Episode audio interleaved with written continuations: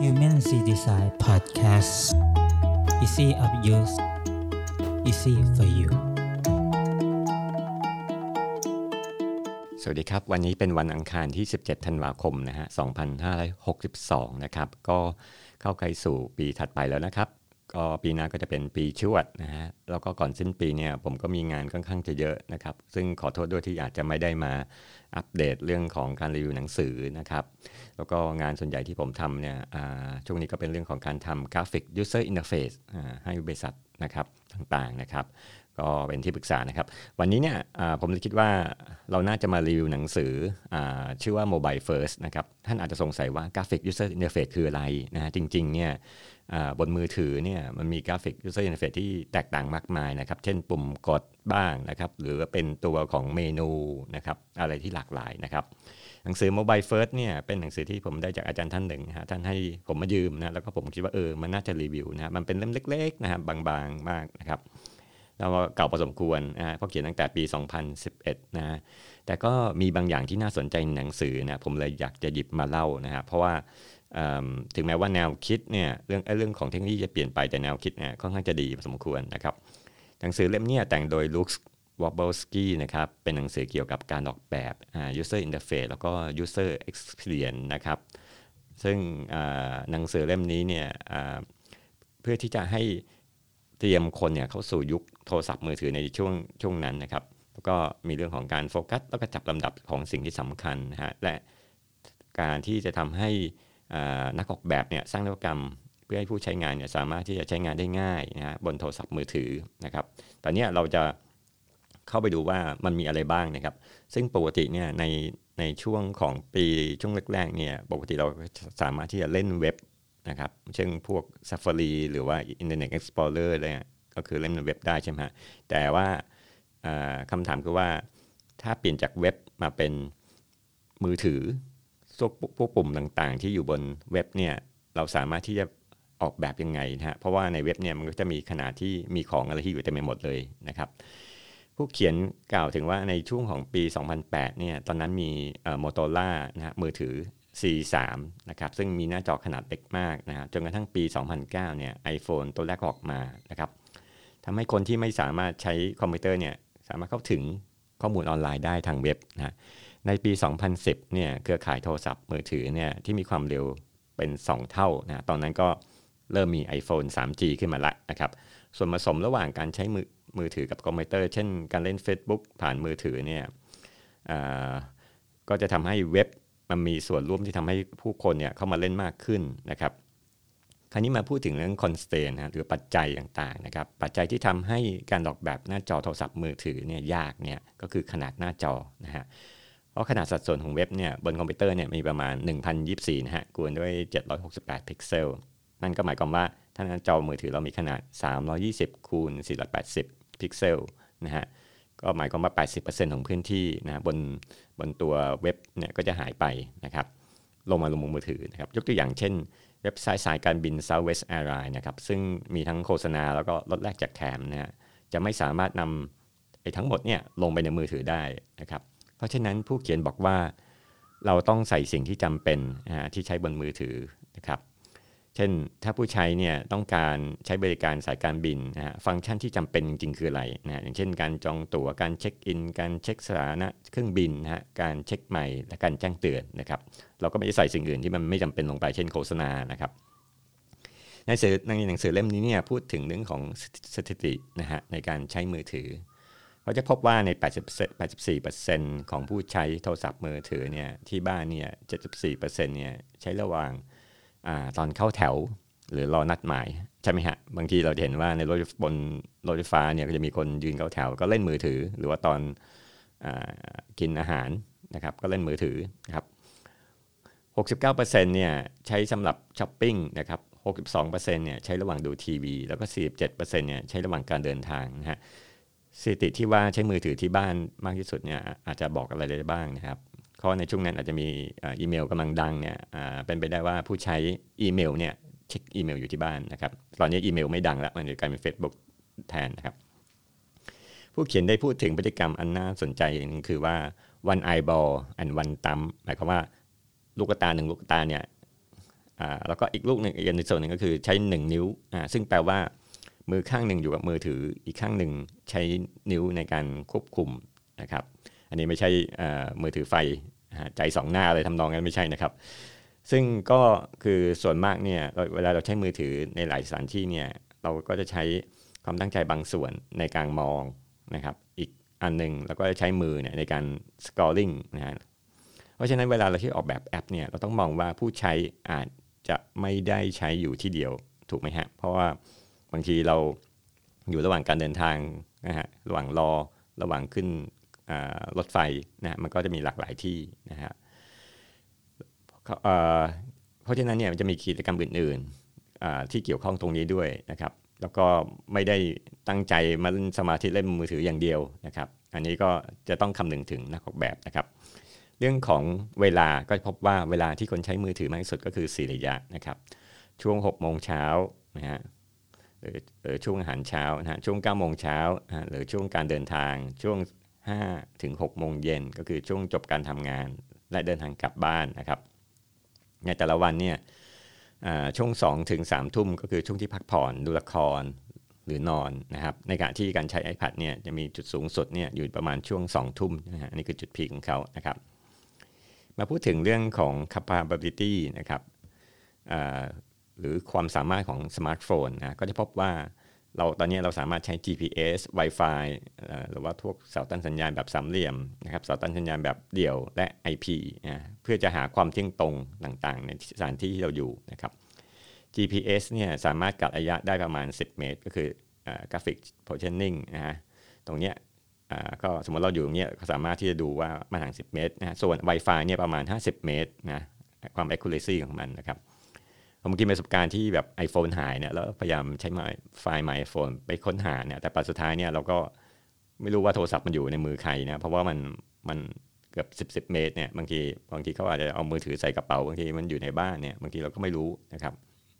เพราะฉะนั้นเนี่ยมันอาจจะไม่บอกสามารถบอกตำแหน่งได้อย่าง accurate นะครับโดยเฉพาะการที่ GPS อยู่ใน indoor นะครับ อีกอันนึงก็คือการใช้ข้อมูล ISP หรือว่า Internet Protocol ถ้าท่านจำได้ก็คือตัวข้างบนที่เราเขียน HTTP www นะฮะ มันก็คือหรือว่าเป็นตอนนี้ก็คือเป็นตัวเลขด้วย เช่น 102 จุดอะไรเงี้ย นั่นคือ Internet Protocol นะครับ เหมาะกับการสืบค้นว่าคนคนนั้นเนี่ยอยู่ประเทศไหนถึง 99%นะนะฮะ แล้วก็ส่วนอีกอันหนึ่งก็คือ เราก็สามารถรู้ได้ว่าคนเนี่ยอยู่เมืองไหนอยู่ประมาณ 46%นะครับ อันนี้ก็เหมาะสำหรับพวก FBI ที่จะตามล่าว่าใครเป็นนักเลงคีย์บอร์ดหรืออะไรทำนองนั้นได้ด้วยนะครับอีกความสามารถหนึ่งของมือถือก็คือว่าเซ็นเซอร์จับทิศทางของเครื่องนะและตัวเซ็นเซอร์วัดความเร่งนะครับตัวมือถือเนี่ยก็จะมีพวก gyroscope นะครับก็คือสามารถวัดความเอียงได้นะเช่นการเอียงเครื่องโทรศัพท์เนี่ยขึ้นลงเนี่ยทำให้เราสามารถ scrolling นะครับอันนี้อันนี้อันนี้เป็นฟังก์ชันที่แปลกพอสมควรเพราะว่าเราไม่เคยเห็นคนใช้พวก gyroscope มาในการ scrolling ในการอ่านมากนะครับ แต่มันก็มีนะในอดีตก็ในอย่างเช่นแอปพวก Insta Paper นะครับ ปัจจุบันเนี่ยเราใช้เซ็นเซอร์เหล่านี้ในการเล่นกับเกมนะครับ ก็สมมติเราจะโยกเกมซ้ายขวาเนี่ยก็แค่เอียงเครื่องโทรศัพท์มือถือเท่านั้นเองนะครับครับมาถึงเรื่องของ organization บ้างนะครับ เรื่อง Google เนี่ยได้แบ่งพฤติกรรมผู้บริโภคออกเป็น 3 กลุ่มก็คืออเร่งด่วนเดี๋ยวนี้ซ้ำแล้วก็น่าเบื่อนะครับ ยกตัวอย่างเช่น การลุกอัพไฟล์นะพฤติกรรมที่เกี่ยวข้องกับการมองหา ก็คือพฤติกรรมที่ผู้ใช้ต้องการคำตอบบางสิ่งบางอย่างออกมานะฮะซึ่งอันนี้อาจจะเกี่ยวข้องกับสถานที่ของผู้ใช้ณปัจจุบันเนี่ยอันนี้ก็คือเป็นเรื่องของเร่งด่วนนะยกตัวอย่างเช่น บางอย่างก็ยังเกี่ยวเรื่องของการจองตั๋วเครื่องบินอะมือถือก็จะรู้ว่าคุณจองจากเมืองไหนประเทศไหนนะอย่างเช่นจองจากดอนเมืองนะก็รู้ว่าเออคุณอยู่ตำแหน่งไหนนะครับ อันนี้คือพฤติกรรมที่เร่งด่วนหรือหาอย่างบางอย่างนะครับ ซึ่งเขาไม่ได้มาเสียเวลามาดูว่า เออสายการบินนี้มีที่ท่องเที่ยวอะไรที่บ้างที่ไหนบ้าง อันนี้ไม่จำเป็นนะแต่เขาพยายามตรงไปทันทีนะกับการที่เขามองหานะครับ อันที่ 2 คือเรื่องของ exploit pay นะครับพฤติกรรมคือพฤติกรรมที่ผู้ใช้แสวงหาหรือเล่นนะผู้ใช้ใช้มือถือในการฆ่าเวลาขณะรอนะครับ เช่น รอรถไฟฟ้านะรอ ทานอาหารฮะเราจะสังเกตได้ว่าคนจะควักมือถือออกมาขณะรอนะครับ อันนี้สืบเนื่องมาจากความน่าเบื่อนะฮะเช่นระหว่างรอก็อาจจะมีการดูพวก YouTube ดูหนังนะครับ ฟังเพลงไปนะครับ พฤติกรรมถัดมาเราเรียกว่าเช็คอินอ่า status อ่าพฤติกรรมเช็คอินเนี่ยหรือเช็คสถานะบางอย่างเนี่ยอ่ามันจะมีการเปลี่ยนตลอดแล้วก็ต้องคอยปรับนะผู้ใช้ต้องการที่จะอยู่แนวหน้าของของสิ่งนั้นๆนะอย่างเช่นโอ้อย่างเช่นเป็นรู้เรื่องข่าวนี้ดีนะครับ พวกช่อง ESPN พวกข่าวกีฬาเนี่ยก็จะเป็นตัวอย่างนะครับ อันถัดมาคือพฤติกรรมที่เกี่ยวกับเรื่องของ edit หรือ create นะครับพฤติกรรมที่ต้องทำให้สำเร็จไม่สามารถรอได้นะครับอันนี้เป็นส่วนผสมอของความเร่งด่วนนะฮะแล้วก็งานมันก็เรียก micro tasking นะคืองานเล็กๆนะเช่นการตอบอีเมลนะครับ เพราะว่าถ้าเราไม่ตอบอีเมลก็อาจจะลืมนะฮะอันนี้ก็สะท้อนถึงเรื่องการถ้าทิ้งไว้ก็จะลืมนะเป็นเป็นเป็นที่มันจะเร่งด่วนด้วยส่วนหนึ่งแล้วก็มันไม่รอได้ไม่สามารถรอได้นะครับอะตรงนี้บอกอะไรได้บ้างนะฮะทำไมคนถึงต้องมาเล่นโมบายเว็บนะครับบนมือถืออะเราต้องตีโจทย์ให้ออกว่าคนเข้ามาเล่นเพราะว่าอะไรนะครับผมเคยเจอกรณีที่อ่าบริษัทหนึ่งเนี่ยเขาพยายามเอาทั้งเว็บไซต์เนี่ยทั้งกระปิเนี่ยใส่ลงมาลงในแอปนะครับทำให้แอปเนี่ยเต็มไปด้วยข้อมูลที่มากมาย ซึ่งไม่จำเป็นนะครับ อันนี้ไม่สนคนไม่สมควรทำเนี่ยเพราะจะทำให้ผู้ใช้งง แล้วก็ไม่รู้ว่าเป้าหมายว่า เเราออกแบบพวกแอปไอ้อย่างนั้นมาเพื่ออะไรกันนะครับ ในเรื่องของ navigation กับ content เนี่ยตรงนี้อาจจะต้องมานั่งช่างตวงว่าเอ่อเราจะเน้นอะไรกันนะครับ ผมเคยเห็นบางแอปเนี่ยใช้จำนวนเมนูประมาณ 3 เมนูอยู่ในหน้าเดียวกันนะฮะบเพราะว่าบางทีเนี่ยถ้าเราแท็บเนี่ยแต่ละแต่ละเมนูมันก็จะแยกออกไปตามทิศทางต่างๆนะครับส่วนนี้เนี่ยผู้ใช้อาจจะงงนะครับ แล้วก็ ราะฉะนั้นเนี่ย user เนี่ยถ้ามาใช้แอปเนี่ยต้องตอบให้ได้ว่ามาใช้เพื่ออะไรนะฮะแล้วพยายามทำให้เขาคิดถึงให้ถึงเป้าหมายเร็วที่สุดนะครับเนื้อหาตรงที่มีประเด็นเสมอคือเรื่องของคอนเทนต์นะฮะว่าเอ๊ะมันควรจะมาก่อนเรื่องของ navigation หรือเปล่านะครับเพราะฉะนั้นเนี่ยเราควรเสนอคอนเทนต์ให้ให้ตรงประเด็นก่อนนะครับแล้ว navigation เนี่ยตามมานะครับ navigation แบบไม่จำเป็นจะต้องเยอะมากนะครับอาจจะซ่อนอยู่ก็ได้นะครับ เช่นบาง เมนูเนี่ยเวลาเราอาจจะมีการซ่อนอยู่อย่างเช่นเรากดปุ่มปุ๊บเมนูก็จะไหลออกมานะครับนั่นก็คือการที่ซ่อนเมนูนะครับ การใช้ navigation เราจะเห็นว่าอย่างพวกแอปพวก Facebook นะครับด้านล่างมันก็จะมี navigation นะครับพวกที่เป็นมันจะมีไอคอนต่างๆ เช่น Home Profile Group Notification ในบางมือถือนะครับ ส่วน Android เนี่ยในมันก็จะมี มือถือพวก Android เนี่ยก็จะมี physical menu ที่เป็นฟิกนะแบบฟิกอยู่ด้านล่างเหมือนกันนะครับตรงนี้อาจจะทำให้คนสับสนเพราะว่าจะมีเมนูซ้อนเมนูนะครับอยู่ข้างล่างนะครับ ถ้าเป็น physical menu เนี่ยก็อาจจะย้ายเมนูขึ้นไปทางบนแทนนะครับนี่เขาผู้เขียนเสนอนะครับ action นะครับ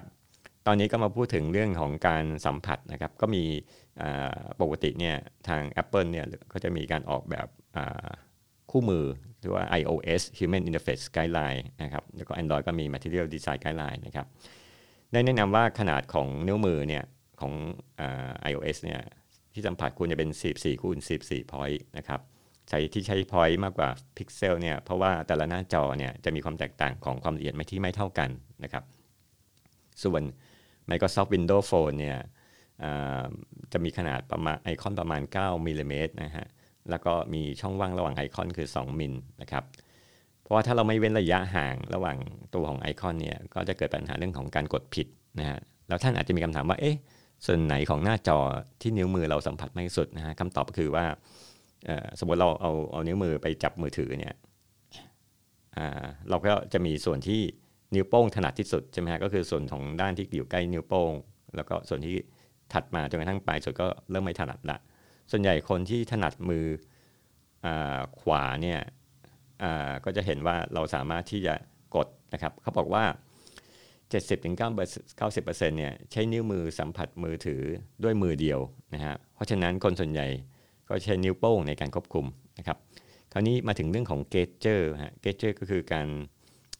เขาเรียกว่าอะไรนะการใช้นิ้วนะครับท่าทางของนิ้วในการสัมผัสนะครับ ผู้เขียนตอนแรกก็ กังวลเหมือนกันว่าแต่ละเครื่องเนี่ยมันก็คงมี gesture ที่แตกต่างกันนะฮะแต่ท้ายสุดเนี่ยเพราะเขาจะออกแบบ gesture อ่า gesture เนี่ยมันจะเกี่ยวเรื่องของเซ็นเซอร์หน้าจอนะครับอย่างเช่นเราต้องการซูมเนี่ยนิ้วมือเราก็ต้องอากดใช่ไหมแล้วก็ขยายออกนะครับ คราวนี้เนี่ยอ่ามันก็จะมีเกจเจอร์อะไรบ้างนะครับอ่าตัวอย่างอันแรกก็คือการแท็บหรือการแตะอย่างรวดเร็วนะครับ คือแตะกด ส่วนอีกอันหนึงเรียกว่า double tap ก็คือกดไป 2 ครั้งนะครับ อันถัดมาคือเรื่องของ drag ก็คือการลากนะครับอ่าอย่างเช่นพวก drag and drop อะไรต่างๆนะ flick ก็คือลากแบบเร็วๆนะแล้วก็ pinch ก็คือการใช้ 2 นิ้วเข้ามาใกล้กันนะก็เกิดอย่างเช่นการซูมนะครับแล้วก็ spread อ่าซึ่งตรงข้ามกับ pinch นะครับอ่าที่มีเรื่องของการออกการกางออกนะครับแล้วก็ paste นะการกดแช่ไว้นานๆนะครับเห็นว่า gesture เนี่ยมีหลากหลายพอสมควรนะครับตัวนี้เป็นตัวที่เปลี่ยนมาจากการที่สิ่งที่คอมพิวเตอร์ทำไม่ได้เนี่ยก็มามือถือทำได้นะ gesture ก็คือเป็นส่วนที่สำคัญพอสมควร ส่วนท่าที่ยากๆของของแกงเกเจอร์ก็มีเหมือนกันนะครับอันนี้ผมก็ไม่เคยใช้อย่างเช่น p a s t and tap คือใช้นิ้ว 1 กดนะอีกนิ้ว 1 แท็บนะครับโหยากไหมฮะ p a s t and drag นะครับก็คือกดแล้วลากนะครับและอีกอันหนึ่งก็คือ rotate นะฮะ ใช้ 2 มือแล้วหมุนเป็นวงกลมนะฮะ rotate เนี่ยผมเคยใช้ในแอปนะครับที่ใช้ในการวาดรูปนะครับ อันถัดมาเราจะคุยเรื่องของ NUI นะฮะหรือเรียกว่า Natural User Interface นะครับ ก็คือผู้ใช้เนี่ยอ่าก็จะมี intuitive action อย่างธรรมชาตินะครับ อันนี้เขาบอกว่าอย่างเช่นตัวอย่างเช่น speech recognition นะครับคือการแปลงเสียงเป็นข้อความนะหรือ gesture recognition นะการจับท่าทางการเคลื่อนไหวของผู้ใช้นะครับ อันนี้ผมจะเห็นในไอ้พวกตัวที่เป็นของ Microsoft ก็จะมีเซนเซอร์ในการจับท่าทาง สมมติเราโบกมือเนี่ยคอมพิวเตอร์เขาจะเขาก็จะรู้นะครับ แล้วก็อันถัดมามีเรื่องของ brain machine interface นะการสั่งการโดยใช้สมองนะครับ อันนี้ก็เหมาะกับกลุ่มของคนพิการ หรือว่าคนที่มีปัญหาเรื่องการพิมพ์นะครับ ส่วน action เนี่ย ที่มีบนจอคอมพิวเตอร์นะแต่ไม่มีบนถือไม่มีบนมือถือก็คือ hover นะ H O V R พูดง่ายๆคือว่าปกติเมื่อเราเอาเอาเมาส์ไปวางไว้บนตรงนั้นเนี่ยมันก็จะมีโผล่คำพูดอะไรหรือทูทิปอะไรขึ้นมานะครับทำให้รู้ว่าปุ่มนั้นนะทำหน้าที่อะไรนะบนมือถือเนี่ยไม่มี hover นะครับอ่าก็เขาก็เลยเปลี่ยนดีไซน์เป็นรูปแบบอื่นแทนนะครับอ่ามาพูดถึงเรื่อง input บ้างนะ input ก็คือก็เรื่องของการป้อนข้อมูลลงมือถือนะจะสังเกตว่าอู้คุณจะป้อนข้อมูลได้ไงอะมัน คีย์บอร์ดก็เล็กอะไรก็เล็กมันจะลำคาญมากแล้วก็ยากในการป้อนเนะเอ่อเคยลำคาญไหมฮะผมว่าผมรู้สึกลำคาญถ้าเขาให้ป้อนข้อมูลพวกตอบแบบสอบถามเยอะๆเนี่ยเราคงเหนื่อยเลยมันมันเพราะมันต้องพิมพ์เยอะนะครับบนมือถือหน้าจอขนาดเล็ก ผู้เขียนเนี่ยได้กล่าวถึงกฎโดยทั่วไปนะที่พยายาม